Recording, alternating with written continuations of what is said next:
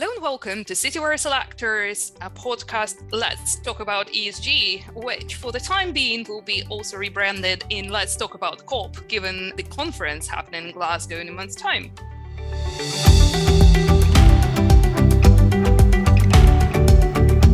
So joining me today is Andy Howard, Global Head of Sustainable Investment at Schroders.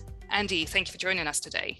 Thank you. Pleasure to be here important question to start from, I think, is uh, what do you expect from COP26 in terms of the outcomes? What would be a successful, good outcome, let's say, and what would constitute maybe something less desirable from your perspective as head of responsible investments uh, at an asset management company?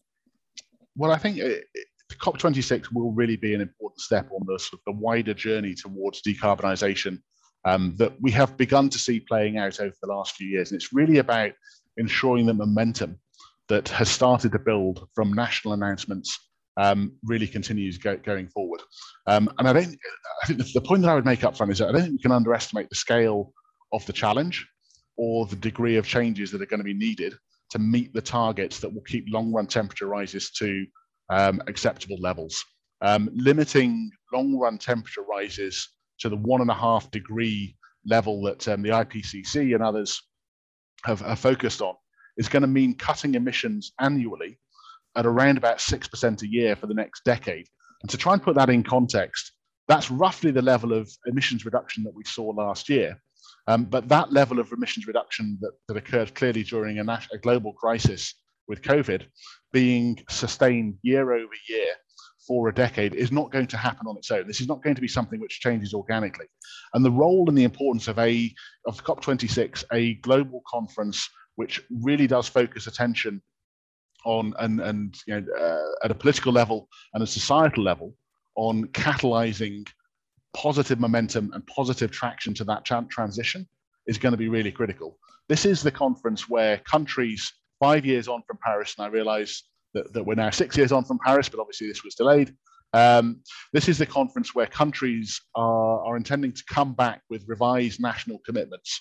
Um, if I look back to Paris back in 2015, clearly at a global level, the, the agreement to limit long run temperature rises to no more than two degrees and to aim for one and a half was a global commitment in the right direction. If you look at what individual countries were committing to subsequent to Paris, it added up to well over two degrees, closer to three degrees in terms of the scale of their national ambitions. And we've seen a lot of change, particularly over the last 18 months or so, with a, a significant number of countries around the world so when we are talking about uh, your position as head of responsible investment at an asset manager, so obviously the conference is long, it's two weeks, so there are multiple sessions there, and some of them are targeted more at policymakers opposite to investors. So from your perspective, are there any specific aspects of the conference that resonate with what Schroders is doing that you will be watching very closely? Well, I think, I mean, the, the obvious answer is around climate finance and how do we go about mobilizing this? Because I think there's, as, as, as much as clear, there's, there is a significant amount of capital that will need to be invested or reallocated between different areas of the economy in order to reach uh, a two degree transition or, or, a one and a half degree transition.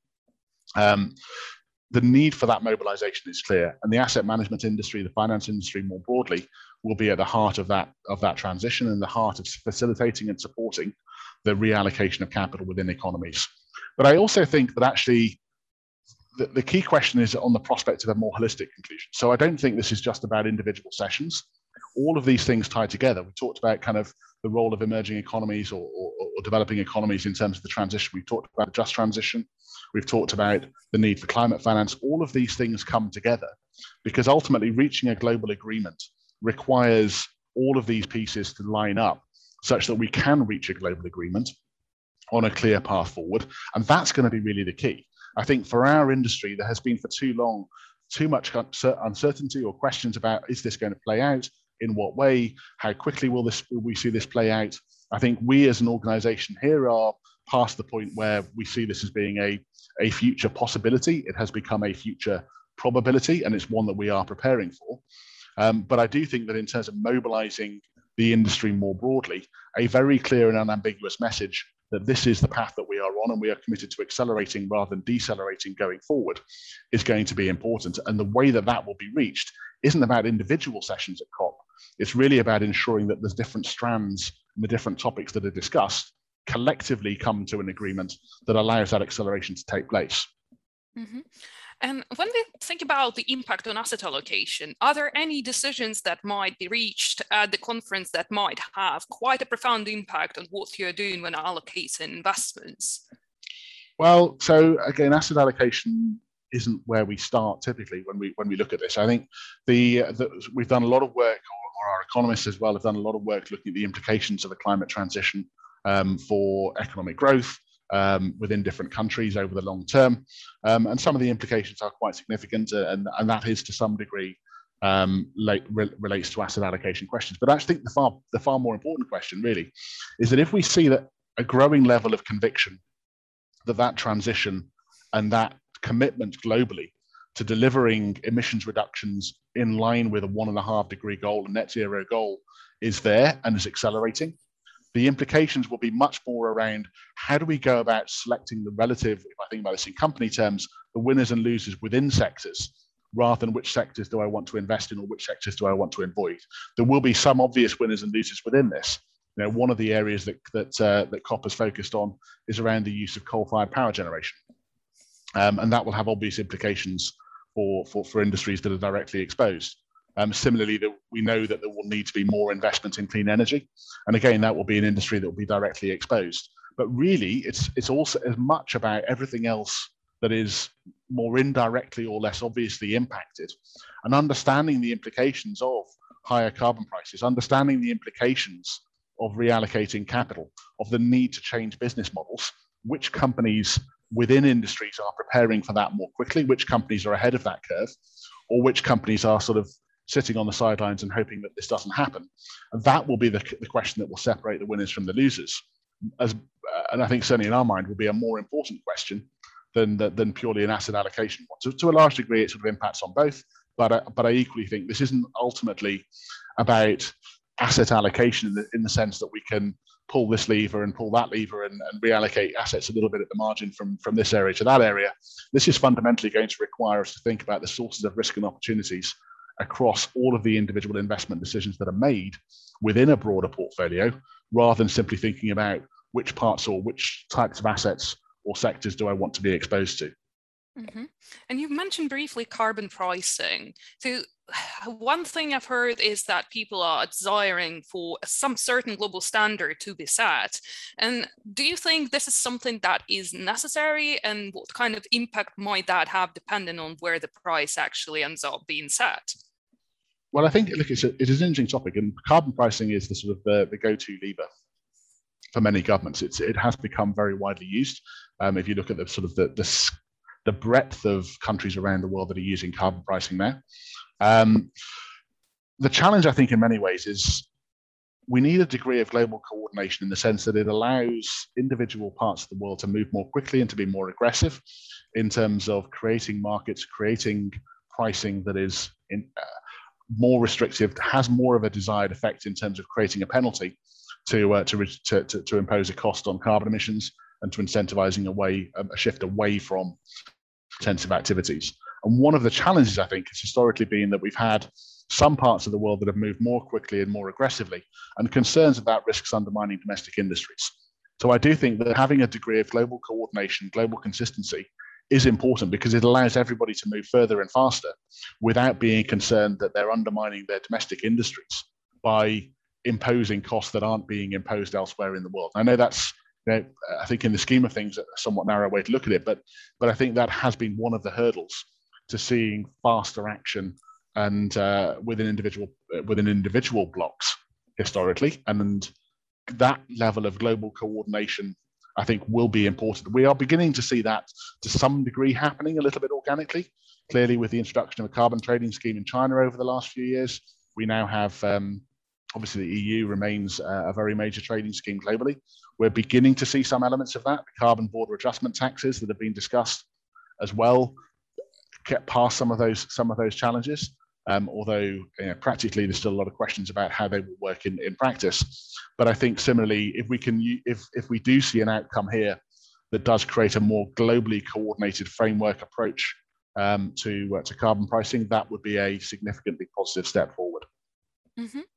And if we elaborate a little bit on separating winners from losers, because uh, obviously there are some sectors that will struggle just generally for survival, like thermal coal, if any kind of ban is going to be introduced, that's going to be hard to justify. And I think some estimates did kind of like point towards that the industry might struggle to survive going forward if we are to align. Um, but in terms of sectors that are the hardest to decarbonize, which ones are those? And more importantly, though, what investors can do actively to help them get there? Mm-hmm. Well, I think, I mean, it's, it's a really interesting point. So I think when we talk about kind of climate change, people's instinctive thought is around either coal fire, coal being used to, to, generate power or wind farms being used to generate power. But if we look at the sort of the four big economic sectors in terms of sources of carbon emissions uh, around power, agriculture and forestry, transport, or industry, um, the solutions in many ways within power are relatively more straightforward. Um, you know, as you say, we have you know a wide range of price competitive, cost competitive, clean energy solutions that are available, and they are being deployed fairly quickly in many parts of the world. That transition is somewhat slow as a result of the the long asset lives in those industries, but that transition and the, if you like, the path forward is relatively well understood. Um, similarly, in transport, certainly in, in, in road transport, electrification of vehicles is understood, is starting to happen, and we're, we're seeing more focus on, on that sort of lever. It's when you look at things like industry in particular that I think it becomes more challenging. There's no sort of single bullet answer that resolves the challenges there. And I think, you know, in many cases within those industries, it really is about individual companies themselves establishing a commitment and an intention to decarbonize. Um, this is the distinction between certainly when we think about companies do you start from a view of what can we incrementally do over the next few years at the margin in terms of improving efficiency? Or do you start from a view of here is the here is the destination that we know we need to reach? Um, how are we going to go about making the innovations in our business model that will allow us to reach a net zero tra- trajectory um, over the next few decades? And the, the reality is that there are there are areas of industry where we don't know what that path looks like. And there are areas of industry where we know what the path could look like, and we know it's very expensive and not economically competitive today. Um, part of that will be about carbon pricing in terms of rebalancing the, the competitive playing field. But there's also going to need to be an awful lot of innovation in that area to allow that transition to play out. So I do think that within industry, because it's a, it's a sounds like a simple term, but it's a very diverse it's a very diverse umbrella that covers a wide range of different companies, business models, and activities. There's no single simple, this is the solution. We need to put up more wind farms or solar, solar farms um, in the same way that, to a certain extent, is a slightly clearer path in power. It is going to be about promoting and demanding that companies in different industries uh, set the path for themselves that are committed to making that transition and supporting the innovation that's going to be required to get us to, uh, to, to, zero emissions over the long term. Are there any sectors, uh, segments where the path to net zero is actually not clear at all? So there aren't any kind of like headways into there, or kind of like roughly across the board, you actually have some kind of idea where it has to go? Well, I think in most industries, we've got a this is where it sort of becomes uh, in most industries the destination is clear and we we have a view of what are the things that could be done to get us there the problem is that in a number of those industries, the economics of actually doing that today look very unappealing, um, given where carbon prices are, given where the maturity of those technologies are. That there are few areas, I think, where it's a complete black hole. I mean, you've mentioned a few areas so far. One thing that we do know is that the the fossil fuel fossil fuel production will have to fall dr- very, very dramatically by by by 2050 if we're going to cut emissions to, to zero. 80% of the world's carbon emissions come from burning fossil fuel, 70, 80%. Um, so we know that that's an area that will be an immediate area of focus. But if I look at most other areas in terms of how do you decarbonize uh, production of steel, production of cement, uh, chemical chemical industries, these are areas that are carbon intensive. Where at this point in time, what are the alternatives? There are alternatives in all of these areas. Those alternatives, in many cases, are relatively costly uh, and relatively uneconomic. So I don't think there are areas which are completely unknown. It's the economics of those that needs to change. And that in turn is going to require further investment, further scaling, and the right incentives in order to allow those, those technologies to develop and mature. Mm-hmm. One interesting side event at COP is actually the investment COP. And there, there are a lot of topics covered, be it renewable energy, uh, decarbonizing of shipping and smart cities and etc. So are there any kind of like discussion points that specifically kind of like speak to you well, at Schroders, or maybe something where you've worked on recently, either in terms of writing research on, or maybe even making direct investments or introducing strategies even? Well, there, look, there are a number of areas. Um, this this is an area that's been a big focus at Schroders for a number of years and remains so. Um, the uh, I think we, we've looked at investment or the investment implications as well as the investment opportunities of climate change across a whole range of areas. One of the areas I think, and again, this, this doesn't specifically answer your question, but one of, one of the areas I think that, that is going to become more and more important for our industry is how do we think about actually ensuring that we're connecting investment with real world outcomes. Um, what I mean by that is that the importance of being able to connect investment in portfolios with actual tangible reductions in emissions as a result of those investments. And I'm thinking here about kind of real asset investments in things like forestry and other natural capital types of solutions is probably going to become more important and is probably going to become a, a bigger part of how we need to reach that, that, that goal. I think there's obviously, you know, it's clear that there's been a, a lot of demand over the last few years and a lot of investment has gone into uh, clean energy funds and similar kinds of funds, and that we can see reflected in the valuations in, of many of those companies and the importance of you know, stock, stock selection and valuation discipline has become more important in those areas as a result. But it's also about how do we think more broadly about what the role of finance is and what are the sorts of investment vehicles and products and solutions that we need to create as an industry in order to try and actually play a, a the role that many of our clients and many investors are looking to play in terms of actually tangibly supporting that transition rather as well as just being exposed to the transition through investments in public companies that are that are, that are either developing technologies or creating technologies that are, are going to support decarbonisation or, or are themselves decarbonising. It's it's about being active players as as well as creating the opportunities for um for, to benefit from the companies that are themselves transitioning. Mm-hmm.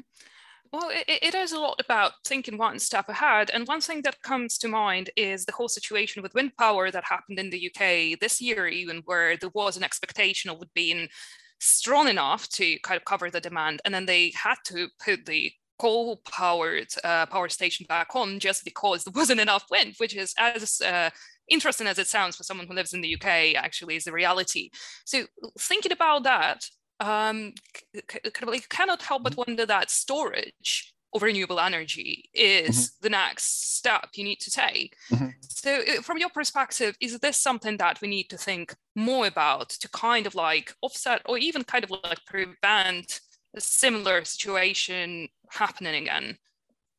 Well, I think it's always been clear that storage is going to be, you know, a, an important part of this equation and, and, an increasingly important part, particularly once you start seeing levels of renewable energy usage or clean energy usage within national energy mixes rising above um, uh, above the levels that you know we've started to see approached in many parts of the world. You need to start then thinking about, given that we know that some of these sources of power are intermittent, um, given we know that that uh, the ability to sort of uh, balance power demand versus the availability of uh, power generation is going to become more important. Storage, you know, unequivocally will become a more important part of the equation.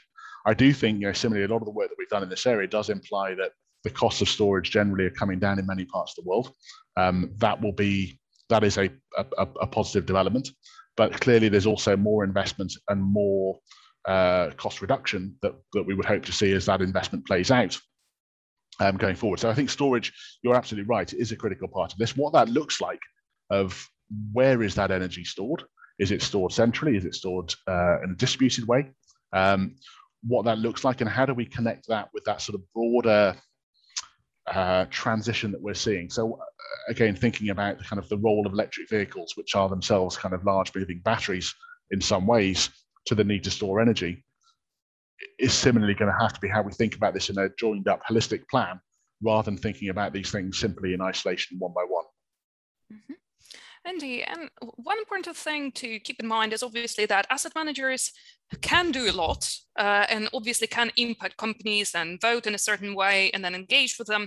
But without policy that actually incentivizes those companies to go down the decarbonization route or to upgrade their business models, you can't go anywhere. So, from your perspective, even like if we take the UK as an example, what would be the policy that actually helps to move it forward? And from your perspective, especially as head of responsible investments at the asset management company?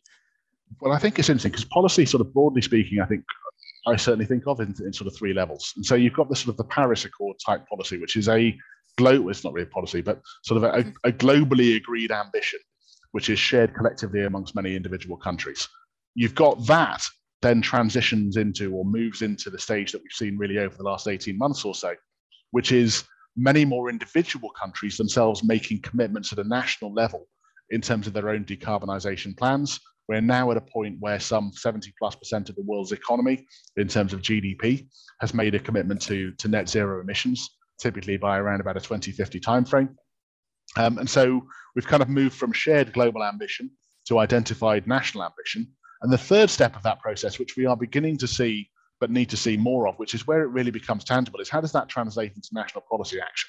So, in terms of, for example, in this country, the phasing out of internal combustion engines, uh, that is a, a consequence of national decarbonisation plans. But that's also the bit where it becomes tangible and real in terms of the implications for individual industries. It ceases to be a sort of an esoteric, if you like, uh, national goal and becomes a practical, tangible implication for individual industries, where the implications for what those companies and what those industries need to do become clear.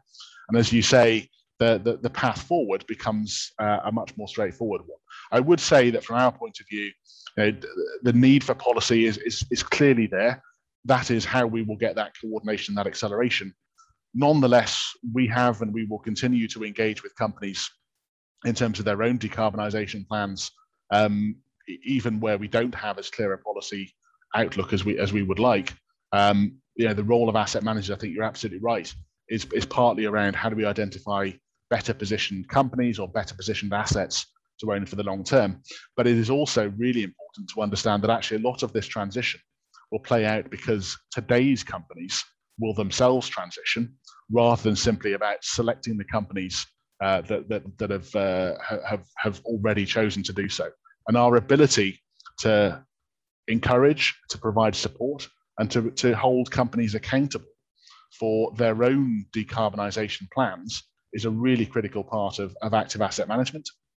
And I think it's something that's you know, becoming accepted perhaps a little bit more widely as, as a role that asset management critically will have to play in this transition because this can't simply be about how do we passively observe which companies have, have made this plan or made made plans to decarbonize and which companies haven't, and then allocating capital to the ones that have already done so. This is also about us as active agents in this process, playing a role, having a voice, and having influence over the companies that we invest in, and pushing them similarly to make changes where uh, ultimately that will result in more sustainable, more durable business models as that uh, net zero transition plays out. Mm-hmm. And in terms of the biggest obstacles, because I think that's uh, a nice kind of continuation of this conversation. So, what do you think are the biggest problematic areas when we think about even kind of like the ultimate decarbonization goals and kind of like what can asset managers even do about it? Mm-hmm. Well, I think um, we've seen how hard it is in previous conferences to reach global agreements. Um, certainly, for those of us that have been looking at this for, for some time, uh, we're all too aware that we can go into those conferences in expectation that we will see great things agreed and, and have often been disappointed.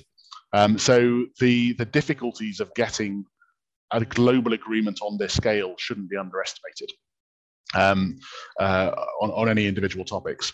I think if I look at this sort of in a bit more of a specific way, I think one of the key challenges here will first of all be around finance. How do we make sure that there's a sufficient level of finance mobilized and a commitment to mobilizing finance at a national level that allows, in particular, developing or emerging economies to have the support that they need on that transition.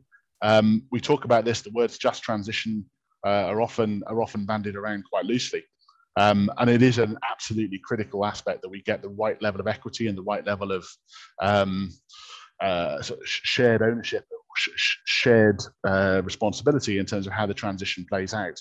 But I think we can also look at the just transition, not just as being an ambition, but also a requirement, ensuring that we are coordinating and that we are thoughtful and equitable in terms of how the responsibilities for future transitions play out, that there's the right levels of support are provided to those economies that perhaps have fewer resources today to be able to support that transition is going to be critical. And I think, again, particularly in the context of cash-strapped governments around the world, particularly in the context of all of the all of the other challenges that are happening elsewhere, ensuring that there is a as a global challenge, we need a global agreement. And as a global agreement, we similarly need countries around the world to recognize that this is a shared problem and that uh, climate finance and the right level of support to emerging economies to make that transition is going to be critical.